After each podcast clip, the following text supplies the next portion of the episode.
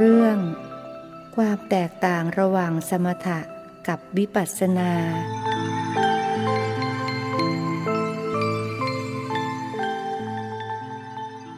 นมัตถุรัตนตยัสสะ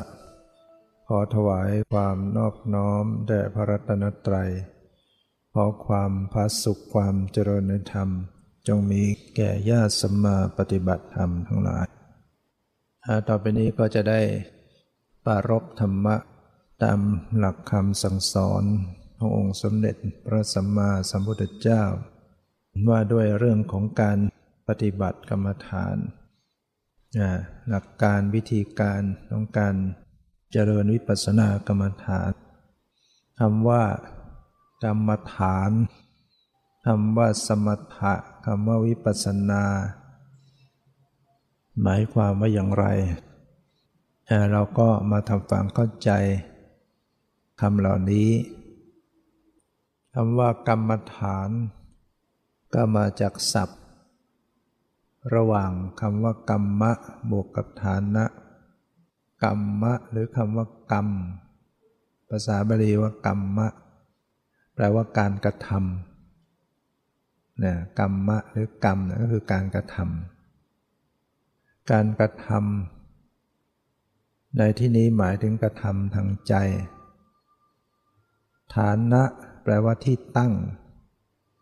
ดังนั้นกรรมฐาน จึงแปลว่าที่ตั้งของการกระทำหมายถึงกระทำทางใจนะการกระทำทางใจ สมถะแปลว่า ความสงบนะวิปัสสนา แปลว่าเห็นแจ้ง เห็นความจริง เห็นแจ้งตามความเป็นจริงว่าวิปัสนา วิปัสนามาจากศัพท์ว่าวิบวกปัสนา วิแปลว่าวิเศษ ปัสนาแปลว่าเห็น เห็นวิเศษนะวิแปลว่า วิเศษก็ได้ แปลว่าแจ้งก็ได้ แปลว่าต่างก็ได้ เห็นแจ้ง เห็นวิเศษ เห็นต่าง ก็คือเห็นตามความเป็นจริง เห็นสภาพจริง เห็นในที่นี้ก็คือเห็นด้วยปัญญา เห็นทางใจไม่ใช่เห็นทางตาเนื้อ เป็นความรู้เห็นด้วยประสบการณ์จริงทางด้านจิตใจที่มีปัญญาเรียกว่าวิปัสสนา สมถะ กรรมฐาน อย่างหนึ่ง วิปัสสนากรรมฐานอย่างหนึ่ง สมถกรรมฐานก็คือการปฏิบัติให้เกิดความสงบที่ตั้งของการกระทำให้เกิดความสงบ หรือการปฏิบัติให้เข้าถึงความสงบ วิปัสสนากรรมฐานก็คือการปฏิบัติให้เข้าถึงปัญญา ที่ตั้งของการกระทำให้เกิดปัญญารู้แจ้งเห็นจริงเรียกว่าวิปัสสนากรรมฐาน ฉะนั้นมีผู้มาถามว่า เออ สมถะวิปัสสนาต่างกันอย่างไร เราจะตอบว่าไง อ๋อ สมถะก็คือการปฏิบัติให้สงบ วิปัสสนานั่นปฏิบัติให้เกิดความรู้แจ้งเห็นจริง เราตอบไปอย่างนั้นได้ เขาก็จะถามอะความสงบกับปัญญารู้แจ้งมันต่างกันด้วยหรือ ต่างกัน มันต่างกันอย่างไร มันก็ต่างกันด้วยว่าความสงบก็คือมันจิตนิ่งอยู่ในอารมณ์เดียว จิตจดจ่อนิ่ง แนบแน่นอยู่ในอารมณ์เดียวเท่าไหร่ก็ยิ่งเป็นสมาธิมาก เมื่อสมาธิมากก็เกิดความสงบมาก สงบจากอารมณ์เนี่ยเกิดสมาธิ เกิดความสงบขึ้น แต่ในสงบแต่มันไม่มีปัญญาก็ได้ จิตนิ่งสงบอยู่ในอารมณ์เดียวเนี่ย แต่ไม่รู้อะไรอะได้แต่สงบ มีความสุข มีความอิ่มเอิบ มีความสุขสงบอยู่นี่เรียกว่าสมถะ แต่วิปัสสนานั้นมัน อาจจะไม่ได้นิ่งอยู่ในอารมณ์เดียว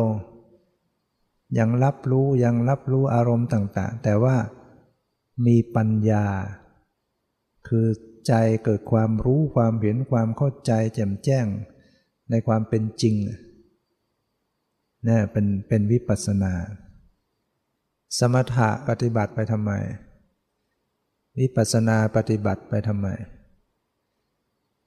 ทำให้เกิดความสงบเรียกว่าสมถะก็คือผลของสมถะทำไปแล้วทำให้สงบให้ได้ฌาน ฌานชอกระเชอสระอานอนหนู เรียกว่าฌาน ส่วนวิปัสสนานั้น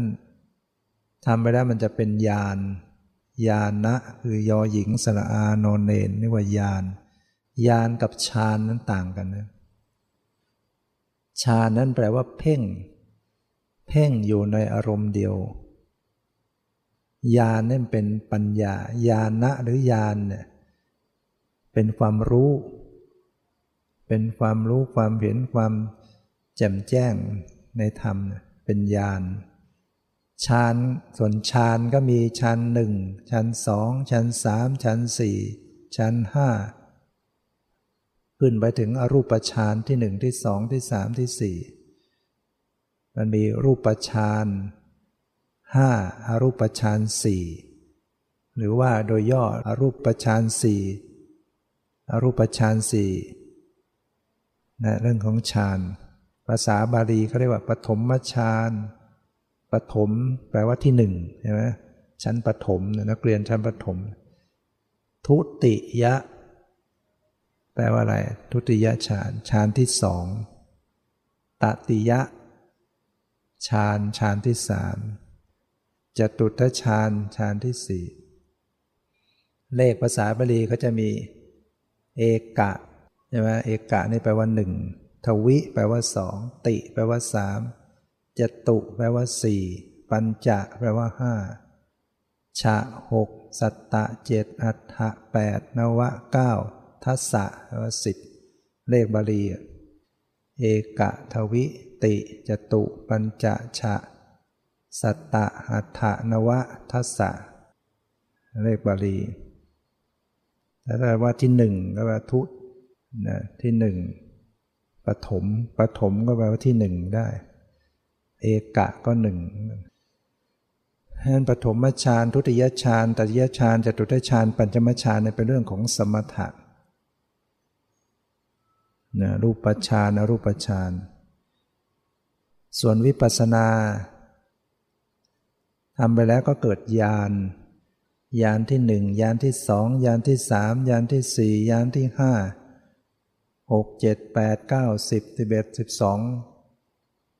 ไปถึงสิบสามสิบสี่สิบห้าสิบหกยานสิบหกเรียกว่าโสรยาน ยานสิบหกถ้าใครผ่าน ยานสิบหกหนึ่งรอบได้นะผู้นั้นก็เป็นอริยบุคคลชั้นที่หนึ่งแหละโสดามันจะผ่านยานสิบหกรอบที่สองนี่ก็เป็นอริยบุคคลชั้นที่สองแล้วเรียกว่า สกทาคามี ถ้าปฏิบัติผ่านยานสิบหกรอบที่สามก็เป็นพระอนาคามี ถ้าผ่านยานสิบหกรอบที่สี่นี่ก็เป็นพระหันเปลี่ยงนะกิเลสหมดเปลี่ยงในจิตใจ การจะได้ยานเนี่ยต้องเจริญวิปัสสนาเท่านั้น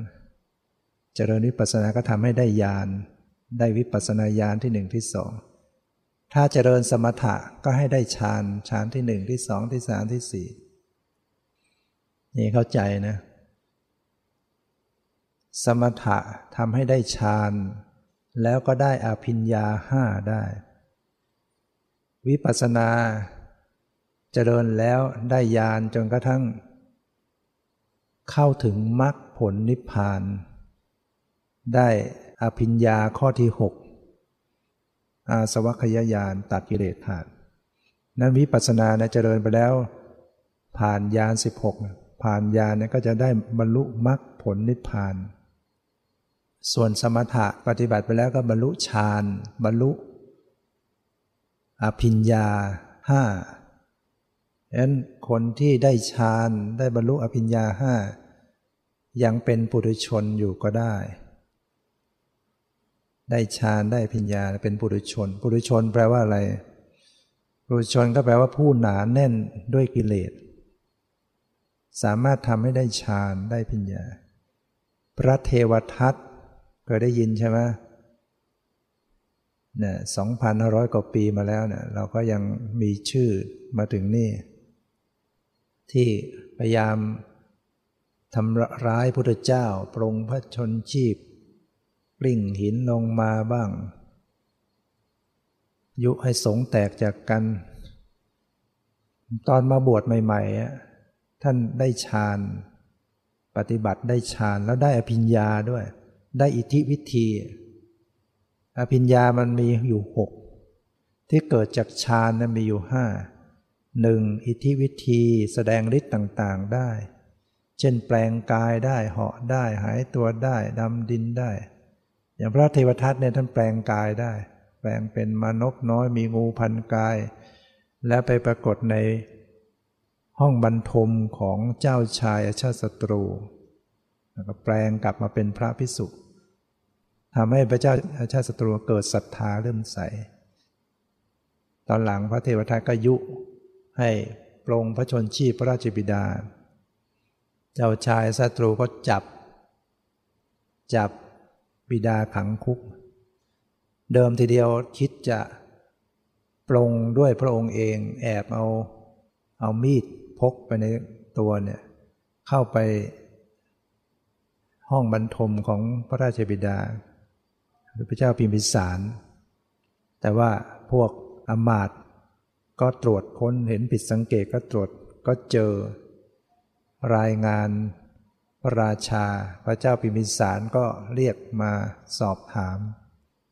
ว่าจริงหรือที่ได้พกอาวุธเข้ามา มีประสงค์อย่างไร เจ้าชายศัตรูก็ยอมรับว่า ต้องการจะปรงพระชนชีพพระราชบิดา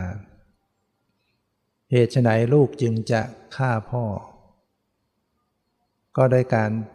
อยากจะขึ้นครองราชสมบัติก็รับสภาพตามความจริง พระเจ้าพิมิสารก็สละราชสมบัติ ให้ลูกชายให้โอรสขึ้นครองราชสมบัติเนี่ยพระเจ้าพิมิสารเนี่ยสละเลยให้ลูกขึ้นครอง แต่ว่าพระเทวทัตก็ยังไปยุ เจ้าชายชาตตรูว่า ให้ปรงพระชนชีพเสีย เราให้อยู่อย่างนี้เดี๋ยวท่านก็เปลี่ยนใจ แย่งราชสมบัติกลับคืนอีก ที่สุดก็เลยคิดปรงพระชนชีพพระราชบิดาจับ ขังคุกในปัจจุบันนี้คุกพระเจ้าบินสารก็ยังมีอยู่ที่ประเทศอินเดียยังมีร่องรอยอยู่ โดยคิดว่าขังไปให้ตายซะให้สอนนักคตนะ ไม่ให้ใครเข้าเยี่ยมนอกจากพระราชมันดาเท่านั้น พระราชมันดาก็แอบเอาอาหารซ่อนเข้าไป ซ่อน บางทีก็ซ่อนไปในมวยผมบ้าง ซ่อนไปในชายพกบ้าง ก็ถูกจับได้ เอ๊ะ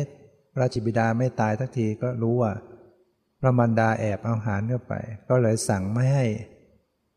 ไม่ให้นำอาหารทุกอย่างเข้าไป พระมารดาก็เลยเอาอาหารบดให้ละเอียด ทาไปตามผิวกายเนี่ยอาหารที่ละเอียดอย่างดี เข้าไป ให้พระสวามีได้ได้เลียได้มีชีวิตรอดอยู่ เจ้าชายศัตรูรู้อีก เลยสั่งมารดาพระมารดาห้ามเข้าเยี่ยม ให้อดอาหาร ให้พระบิดาอดอาหารสวรรคต แต่พระเจ้าพิมสารท่านเป็นโสดาบัน ท่านปฏิบัติวิปัสสนาเป็น ท่านเจริญ ท่านก็เดินจงกรม เดินจงกรมในคุกเนี่ย แล้วคุกเนี่ยมันมีช่องเล็กช่องลอดไปมองผ่านช่องเนี่ยมองเห็นภูเขาแค่จะกูดเห็นพระคันธุกุดีของพระพุทธเจ้า เห็นพระพุทธเจ้าเสด็จขึ้นลง เกิดปีตินะ อำนาจของปิติเนี่ยหล่อเลี้ยงชีวิตได้เจ็ดวันแล้วก็ไม่สวรรคตอยู่ได้เรื่อยๆ เจ้าชายพระเจ้าชาติศัตรูรู้อีกว่าอ๋อ พระราชบิดาไม่สวรรคตเพราะเดินจงกรม สั่งให้กรีดฝ่าเท้า กรีดฝ่าเท้า ทาเกลือย่างไฟ พระเจ้ามิสารเดินจงกรมไม่ได้ล้วที่สุดก็สวรรคต นี่เรียกว่าปรงพระชนชีพพระราชวิดา คนที่ทำปิตุคาตเนี่ยได้ทำอนันตกรรมกรรมที่หนัก ต้องไปนรก อย่างแน่นอน คนที่ฆ่าบิดามารดาเนี่ยห้าอย่างนะใครไปทำก็เนี่ยต้องต้องลงอเวจีมหานรก ไม่มีบุญใดช่วยได้หนึ่งฆ่าพ่อเขาเรียกว่าปิตุคาตสองฆ่าแม่ เรียกว่ามาตุคาตสามฆ่าพระอรหันต์ ใครเกิดไปฆ่าพระหันก็เนี่ยเสร็จลงอบาย ลงนรก เรียกว่าอารหันตฆาตทำร้ายพุทธเจ้าจนห่อพระโลหิต เรียกว่าโรหิตตุปบาท แล้วก็ทำสังฆเพศ ยุให้สงแตกจากกัน ถ้าใครไปทำข้อใดข้อหนึ่งก็เนี่ยก็ต้องลงนรกในในชาติที่สองตายจากชาตินี้ต้องลงนรก ไม่มีบุญใดช่วยได้เลย เพราะเป็นอนันตเดกรรม เพราะนั้นพระเจ้าชาตรูเนี่ยตอนหลังสำนึกบาปได้ทำบุญมากเหลือเกิน ตอนที่สำนึกได้ก็ตอนตัวเองมีลูกไปแหละ ก็เป็นวันที่มเหสีคลอด ประสูติโอรสอมาตก็มากราบทูลวันนั้นก็พระเจ้าพิมสารก็สวรรคตพอดีด้วยอมาตก็มากราบทูลว่าขณะเนี้ย นะพระมเหสีได้ประสูติโอรสแล้ว พอได้ฟังว่า โอรสได้เกิดขึ้นเนี่ยเกิดความรู้สึก ความรัก ความรักในลูกเนี่ยมันเกิดขึ้นในใจ ก็เลยระลึกถึงบิดาได้ โอ้พ่อเราก็รักองคงรักเราเหมือนกัน ก็สั่งให้อมาตปล่อย ปล่อยบิดา อามาก็บอกว่าขณะนี้พระองค์สวรรคตแล้วเศร้าโศก ไปหามารดา มารดาก็ปลอบใจบอกแล้วเนี่ย แล้วก็เล่าให้ฟังว่า สมัยที่แม่แพ้ท้อง แพ้ท้องครั้งนั้นน่ะแพ้ท้องอยากจะกินเลือดของพระสวามี ก็ไม่กล้าบอก ไม่กล้าบอก ก็กวนกวายกระสับกระส่ายทุกทรมาน พระเจ้าพิมสารก็ พยายามซักถามมเหสีว่า เป็นยังไงต้องการอะไรยังไงมีนางก็ไม่กล้าบอก เมื่อถูกคาดคั้นมากๆจึงยอมบอก ว่ามีความแพ้ท้อง อยากจะเสวยเลือดของพระองค์ พระเจ้าพินสารก็ชักพระขันขึ้นมา แล้วก็ปรีดแขนตนเองนะลองเอาเลือดให้ดื่มในมารดาก็เล่าให้พระเจ้าชัตรูฟังวันนี้เมื่อได้ฟังแล้วก็กรีดเลือด ให้แม่ได้ดื่ม เพื่อดับความกระหายในเมื่อ ลูกมาเกิดในท้อง เหตุการณ์อันเนี้ยโหนได้ทำนายทายทักว่า โอรสที่เกิดขึ้นมาแล้วเนี่ย จะต้องฆ่าพระบิดา ฆ่าพ่อ เมื่อแม่ได้ฟังเช่นนั้น มีความรู้สึกว่าไม่อยากให้ลูกที่เกิดมาเนี่ยต้องไปทำร้ายพ่อ อันเป็นพระราชาของแผ่นดินผู้ทรงธรรม ก็ไม่อยากให้เหตุการณ์นี้เกิดขึ้นตัวเองก็พยายามจะทำแท้ง การนั่งม้าให้ตกบ้างอะไรบ้าง เมื่อพระเจ้าพิมสารได้ทราบเนี่ยมารดาก็เล่าให้ให้ลูกได้ฟังว่าเนี่ยเมื่อพ่อของเจ้ารู้ว่าแม่เนี่ยพยายามจะพยายามทำแท้ง ก็สั่งคนให้พยายามเฝ้าดูแล ห้ามไม่ให้ทำทั้งทั้งที่โหนทำนายว่าลูกเกิดมาแล้วจะฆ่าตนเอง พระเจ้าบินสารก็ยังให้รักษาครันไว้ และเมื่อวันที่เจ้าคลอดมาแล้ว เป็นเด็กวิ่งเล่นได้ ครั้งหนึ่ง ได้เกิดหกล้มแล้วก็ถูกเสี้ยนถูกไม้ตำเท้า เกิดเป็นหนอง พ่อของเจ้ายังใช้ปากดูดเนี่ยดูดเลือดดูดหนองออกโดยพระองค์เองเนี่ยก็เล่าให้ฟัง นี่คือหัวใจของความเป็นพ่อ น้ำใจของความเป็นพ่อ พระเจ้าตรูก็สำนึกผิดสำนึกได้ แต่การที่ได้ปรงพระชนชีพไปแล้วเนี่ยมันกลับคืนไม่ได้ ชีวิตก็มีแต่ความเศร้าโศก เศร้าหมองตลอดเป็นพระราชาแต่ว่าคนที่ไปทำบาปขนาดนี้มันอยู่ไม่เป็นสุขทุกทรมาน จนกระทั่งว่าทำยังไงเนาะจะมีใครมาดับไฟในใจตัวเอง ทุกทรมานนอนไม่เป็นสุขก็เลยได้อาศัยหมอชีวกกุมารพจน์ ซึ่งเป็นหมอแพทย์ประจำพระพุทธเจ้า ครั้งเมื่อตอนพระองค์ผูกพระเทวทัตกลิ้งหินลงมาทับห่อพระโลหิต ก็อาศัยหมอชีวกเนี่ยช่วยทำบาดแผลให้ แล้วหมอชีวกก็เลย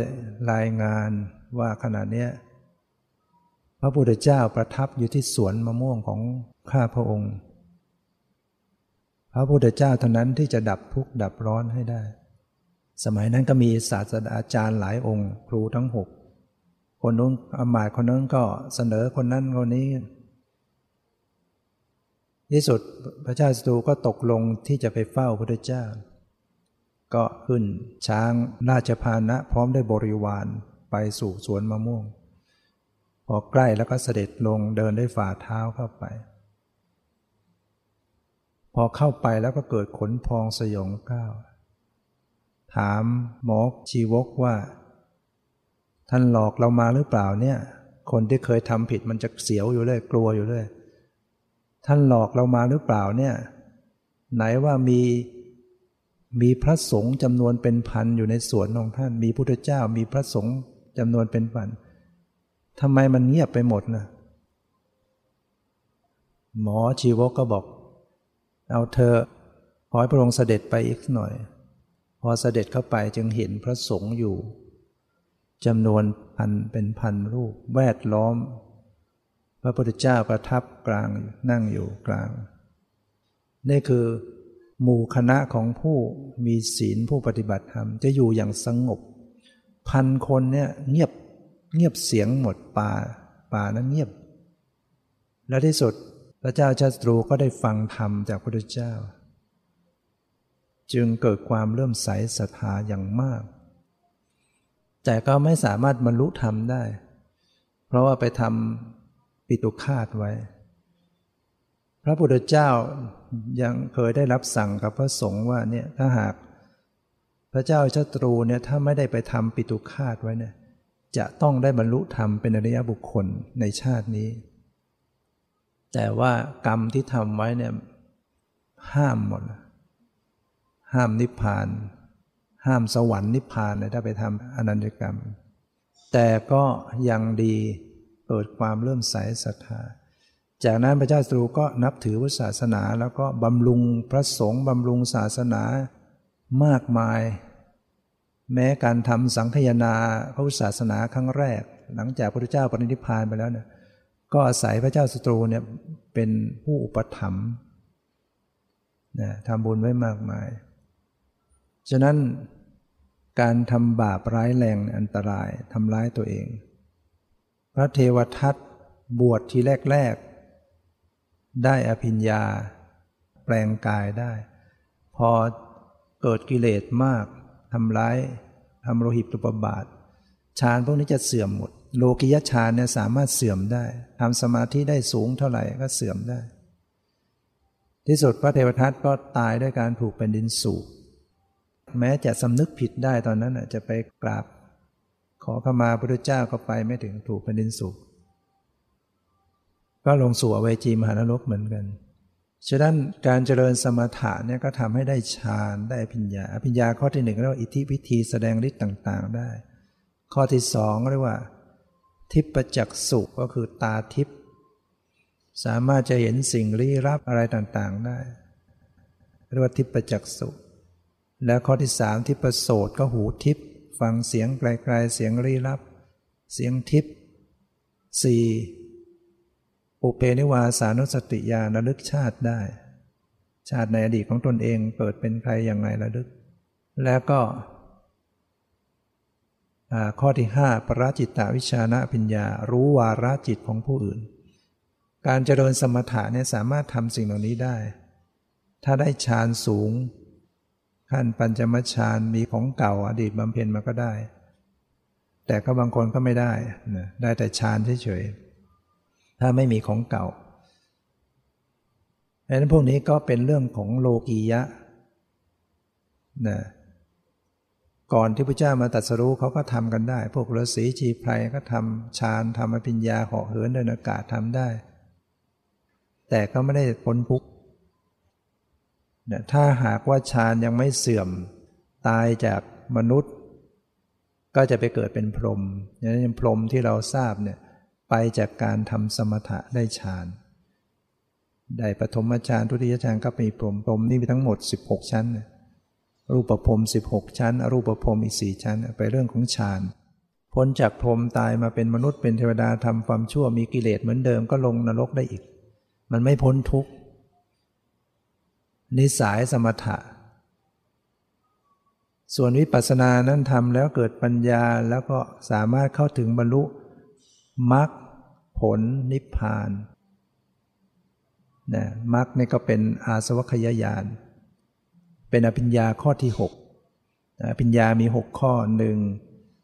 ไอที่วิธีแสดงฤทธิ์ได้สองทิประจักษุตาทิพสามทิประโสถูทิพสี่อุเพนิวาสานุสติญาณระลึกชาติได้แล้วก็ห้า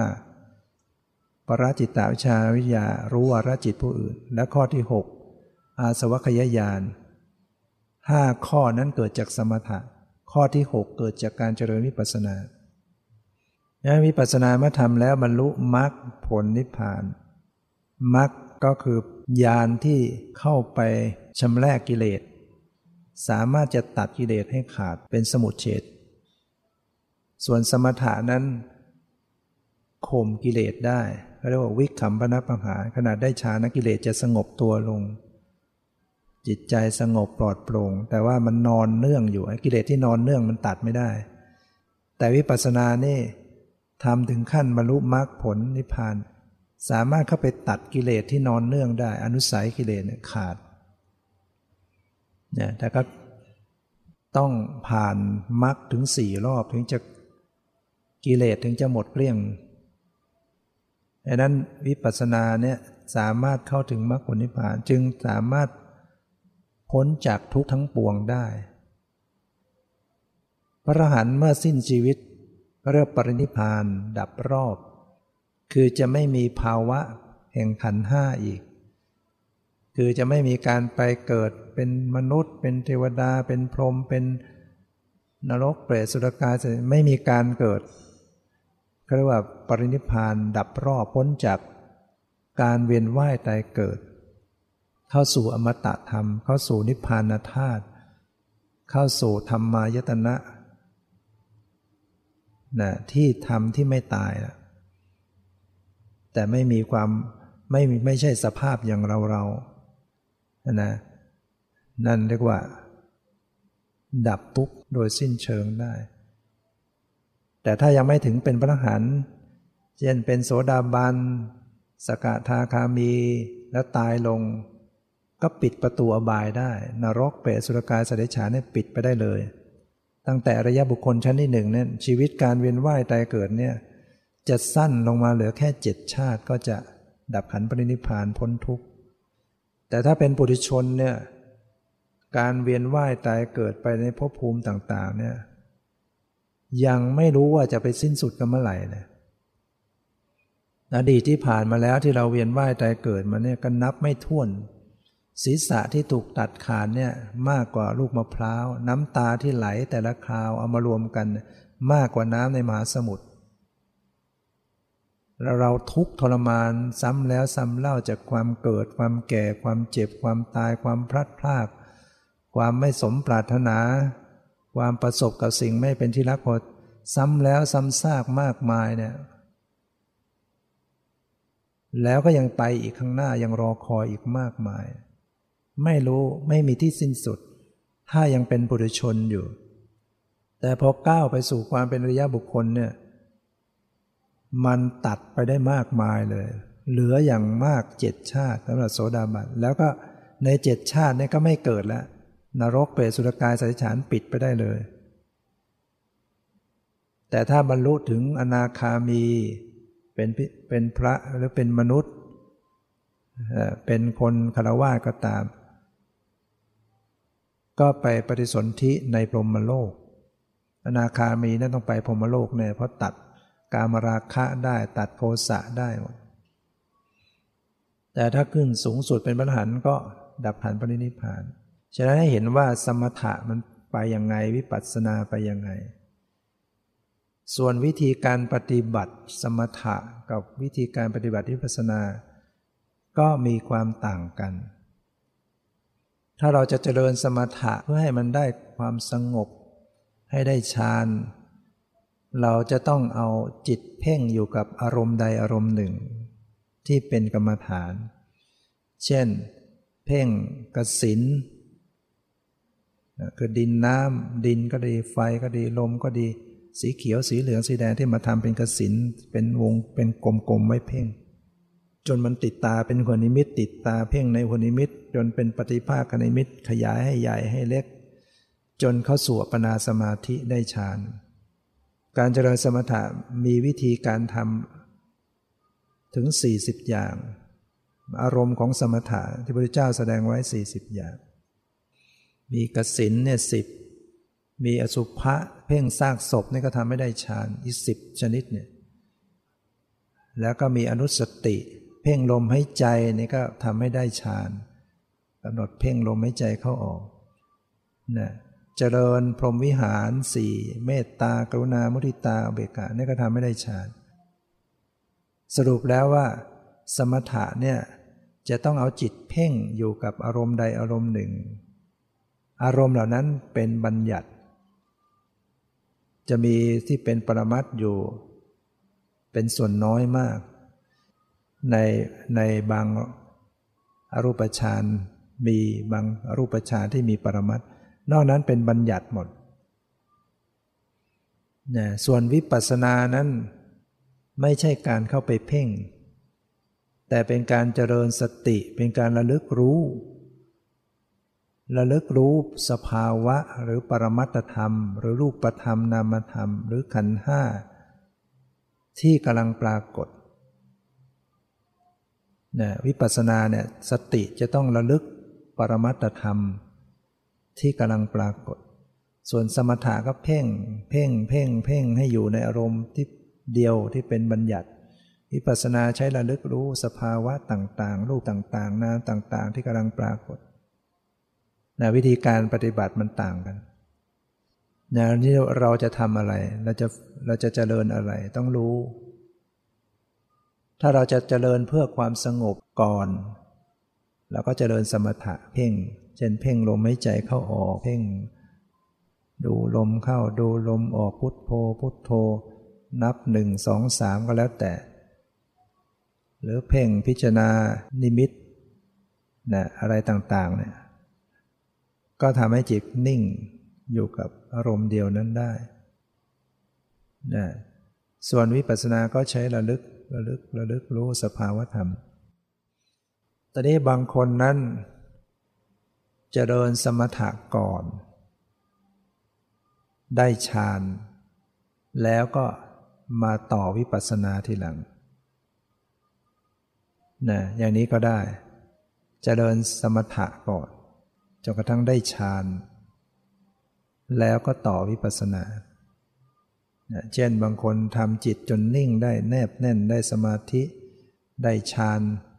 เวลาต่อวิปัสสนาเขาก็จะมีสติกำหนดเข้ามาที่องค์ฌานดูวิตกวิจารปีติสุขเอกตา ที่มันระดับปฐมฌานดูสภาวะที่เป็น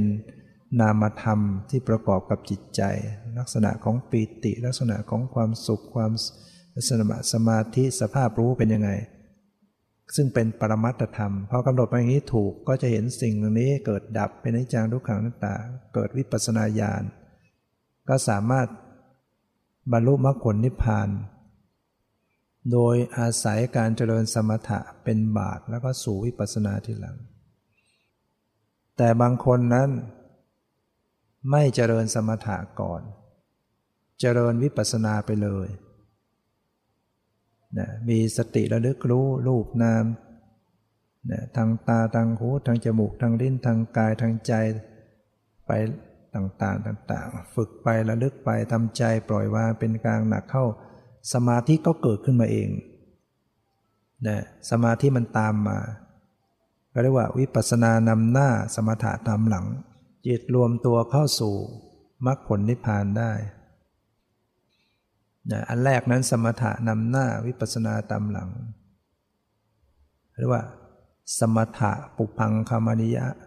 วิปัสนาปุพัง สมถะปุพังคามิยะ วิปัสนาเนี่ยสมถะนำหน้าวิปัสนาตามหลัง อันที่สองนี่ วิปัสนาปุพังอมนิยะสมถะนะ วิปัสนาที่มีสมถะตามหลังวิปัสนานำหน้าสมถะตามหลังระลึกรู้ให้ตรงสภาวะรูปนามต่างๆ จิตก็สามารถเป็นสมาธิตามมันส่วนอีกประเภทหนึ่งก็คือเจริญสมถะวิปัสนาคู่คู่กันไป เจริญสมาธิบ้างเพ่งบัญญัติบ้างปรมัตบ้างสลับกันไปเนี่ยยุคันทะวิปัสนาเนี่ยเจริญสมถาวิปัสนาคู่คู่กัน จากนี้เราก็ต้องมาทำฟังเข้าใจในรายละเอียดว่า บัญญัติเป็นยังไง ปรมัตเป็นยังไง เพื่อเราจะเจริญสมถะเราจะได้เพ่ง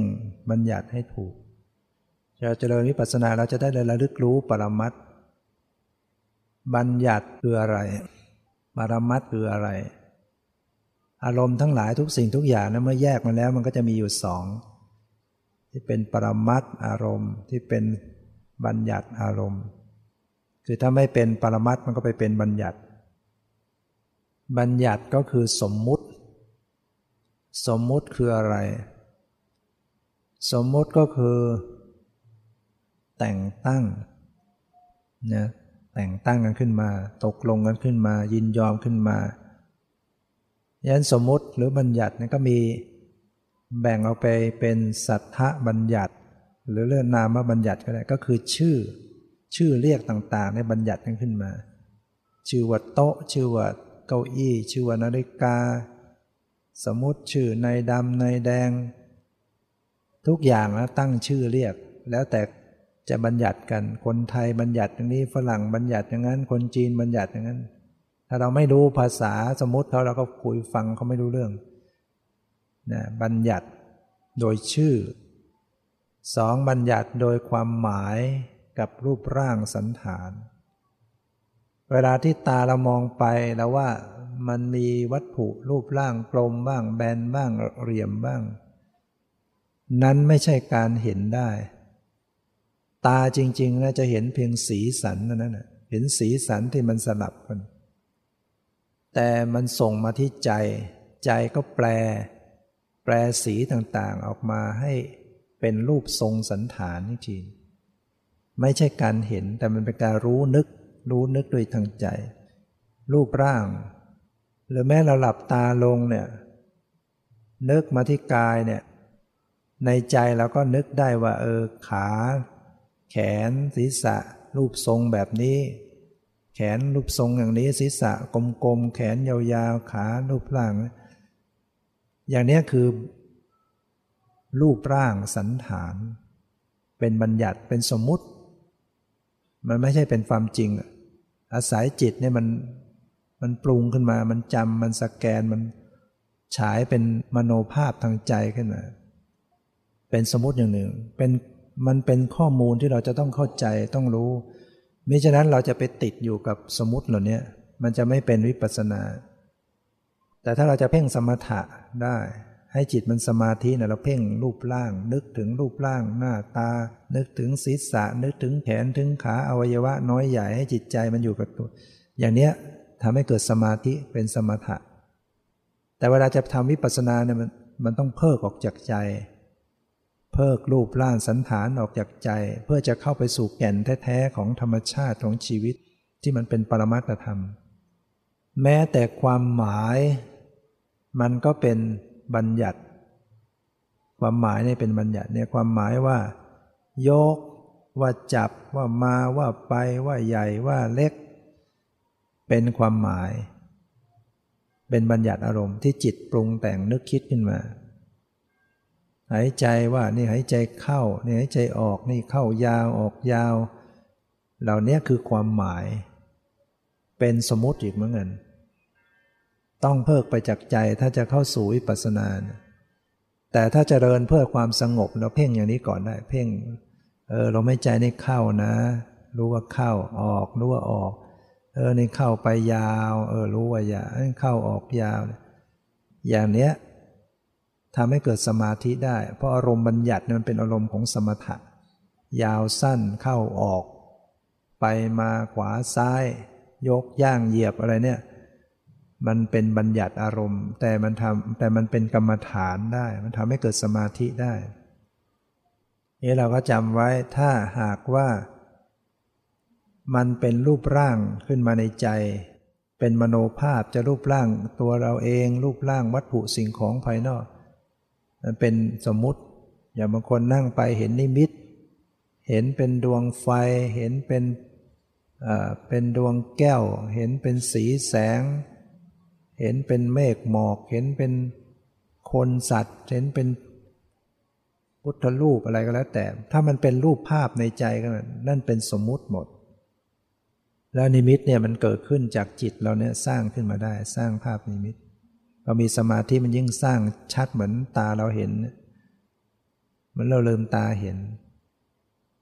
เช่นมันสร้างภาพนิมิตเป็นรูปร่างตัวเราเองออกไปอีกร่างเนี่ย เห็นตัวเราเองออกจากร่างนี้ลอยไปเนี่ยนึกจะไปไหนก็ไปตามที่ใจนึก อย่างนี้ก็เป็นนิมิตจิตพอมีสมาธิมันสามารถจะสร้างภาพออกไปอีกได้ บางคนเห็นนิมิตเป็นพุทธเจ้าเสด็จมา อย่างนี้เป็นนิมิต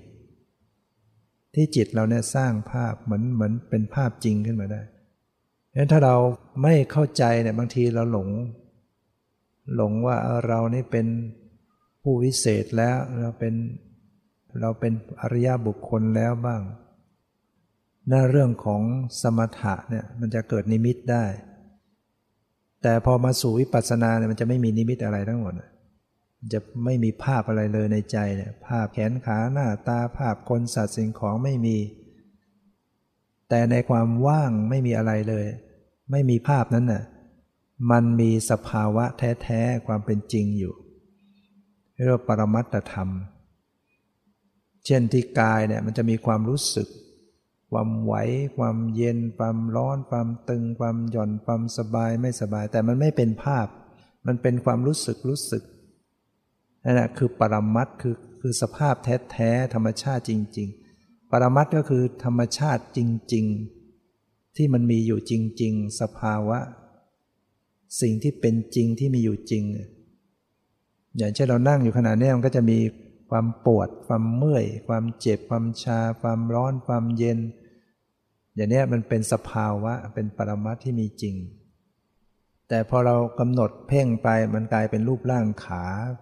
เป็นขาเป็นแขนนี่เป็นบัญญัติแหละถ้าปรมัตมันจะอยู่แค่รู้สึก รู้สึกตึงย่อน ทางกายก็จะมีเย็นบ้างร้อนบ้างอ่อนแข็งหย่อนตึงสบายไม่สบายอะไรเนี้ยเป็นสภาวะปรมัตแล้วก็ยังมีปรมัตทางใจก็คือความนึกคิดเนี่ยเนี่ยเป็นจริง คิดโน่นคิดนี่คิดเรื่องราว แต่ว่าเรื่องราวที่มันเป็นอารมณ์ของจิตที่จิตมันล้วงขึ้นมาเนี่ยนึกล้วงมาเรื่องอดีตเรื่องอนาคตไอ้เหล่านั้นเป็นสมมุติหมด มันเป็นสมมุติ แต่ไอ้ความคิดนึกเนี่ยเป็นปรมัตเป็นของจริง เวลาเขาเจริญวิปัสสนานะเขากำหนดดูของจริงเขาก็จะกำหนดมาที่ความคิดกำหนดมาที่ความรู้สึกที่กาย ความเย็นร้อนอ่อนแข็งหย่อนตึงสบายไม่สบาย แล้วในจิตใจเนี่ยนอกจากจะมีความคิดแล้วมันจะมีความรู้สึก สบายก็มีไม่สบายก็มี ในจิตเนี่ยมันจะมีอยู่ มีเวทนาสบายใจไม่สบาย ดีใจเสียใจเฉยๆนี่เป็นปรมัตถธรรม และบางทีมันก็มีสังขารที่ปรุงแต่ง ให้เกิดความวิตกวิจารวิจัยสงสัยพอใจไม่พอใจ โลภโกรธหลงศรัทธาเมตตากรุณาอย่างนี้คือสังขารเป็นปรมัตธรรม เจริญนิพพานาเนี่ยก็จะต้องเข้าไปรู้ไปรู้ไปรู้ไปรู้ไปรู้สภาพธรรมสิ่งเหล่านี้ใหม่ๆเราจะเราจะสัมผัสมันไม่ถูก เขาจึงต้องเริ่มฝึกจากการดูทางกายไปก่อน เริ่มดูความเย็น ความร้อน ความตึง ความหย่อน ความไหวทางกายเก่งทั่วตัว แล้วก็จะเชื่อมไปดูใจได้ ไปดูความคิดไปดูความรู้สึก ใจรู้สึกสบายไม่สบายสงบไม่สงบขุนมัวผ่องใส เหล่านี้เป็นการเจริญวิปัสสนา ขยายออกไปเป็นทางตาทางหูทางจมูกทางลิ้นที่เป็นปรมัตทางหูก็แค่เสียงเสียงเสียงเสียงดัง ๆ ได้ยินได้ยิน เนี่ยเป็นปรมัตพอเลยไปเป็นคนสัตว์สิ่งของเป็นบัญญัติแล้วทางจมูกก็แค่กลิ่นรูปกลิ่นกลิ่นรูปกลิ่น เป็นปรมัตถ้าเลยไปเป็นคนสัตว์สิ่งของก็เป็นบัญญัติ เวลารับประทานอาหารที่เป็นปรมัตก็แค่รสรสชาติ รู้รสเนี่ยเป็นปรมัตเลยไปเป็นสิ่งของแกงนั่นแกงนี้อะไรเป็นบัญญัติ ทางตาก็แค่เห็น แค่สีแค่เห็นเป็นปรมัตเลยไปเป็นรูปร่างความหมาย คนสัตว์สิ่งของเป็นบัญญัติ ฉะนั้นถ้าหากว่าเราไม่ได้ฟังธรรมคำสอนพระเจ้าเนี่ยเราจะไม่มีรู้จักเลยปรมัตธรรมเนี่ยเวลาเรามองอะไรแล้วก็มองไปเป็นสัตว์บุคคล พอได้ฟังอะไรแล้วก็ฟังเป็นสัตว์เป็นบุคคลนั่นเราสัมผัสที่กายก็เป็นคนเป็นสัตว์ เป็นรูปร่างความหมาย เป็นตัวเป็นตนเป็นเราเป็นเขา เป็นหญิงเป็นชาย มันก็ตกอยู่ใน ความไม่รู้อยู่อย่างเงี้ยเรื่อยไป ตกอยู่ในสมมติหลงอยู่ในสมมติ หลงในความเป็นตัวเราของเราเป็นสัตว์เป็นบุคคล มันก็เกิดกิเลสทำชั่วทำกรรมก็หมุนเวียนอย่างเงี้ย มันไม่สามารถจะออกจากวัฏฏะสงสารได้ เพราะความไม่รู้ ความไม่รู้เนี่ยมันทำให้หมุนวนหมุนเวียนอย่างเงี้ย เกิดแก่เจ็บตายเวียนว่ายตายเกิด ฉะนั้นถ้าหากว่าเราจะหลุดลอดจาก วัฏฏะสงสาร วัฏฏะแปลว่าหมุนเวียนเนี่ยคือมีกิเลสพอมีกิเลสก็ทำกรรมมาทำกรรมก็เกิดวิบากการเกิดเมื่อเกิดมาแล้วก็มีกิเลสอีก เมื่อกิเลสก็ทำกรรมหมุนเวียนอย่างเงี้ยแล้วเราจะตัดได้ก็คือเราต้องทำลายความหลงออกไปเรียกว่าอาวิชชาความไม่รู้หรือรู้ไม่จริงเนี่ยด้วยการทำปัญญาให้เกิดขึ้นทำปัญญาก็คือทำวิปัสสนาจนกระทั่งเกิดปัญญารู้แจ้งบรรลุมรรคผลนิพพาน จะทำลายความหลงตัดกิเลสนะว่ากิเลสขาดก็เข้าถึงความดับทุกข์ ความหลุดพ้นได้นะเน้นเป็นหลักการวิธีการของการปฏิบัติ ก็แสดงมาให้ท่านทั้งหลายพอได้เห็นเขาโครง ส่วนจะให้ชัดลงไป เราก็ต้องฟังใหม่ฟังซ้ำแล้วก็ต้องลงมือกระทำไปก่อนบ้าง ถ้าเราไม่ปฏิบัติเลยเนะเราจะฟังฟังยาก ฟังไม่รู้เรื่อง สิ่งที่เราฟังไม่รู้เรื่องวันนี้ถ้าเราได้ปฏิบัติไปอีก เดินจงกรมนั่งสมาธิไปไปแล้วมาฟังอีก มันจะเริ่มเข้าใจ ฟังทีแรกมันก็ผ่านไปก่อน เข้าใจบ้างไม่เข้าใจส่วนใหญ่ มันไม่ได้ทั้งหมดหรอก แต่เราก็ให้รู้ว่านี่แหละ มันมันกลุยทางไว้แล้วเราก็ปฏิบัติไปปฏิบัติไปฟังไป มันจะเริ่มสว่างเริ่มเข้าใจขึ้นทีนั้นวันนี้ก็ใช้เวลามาพอสมควรขอยุติ ไว้แต่เพียงเท่านี้ขอความสุขความเจริญในธรรม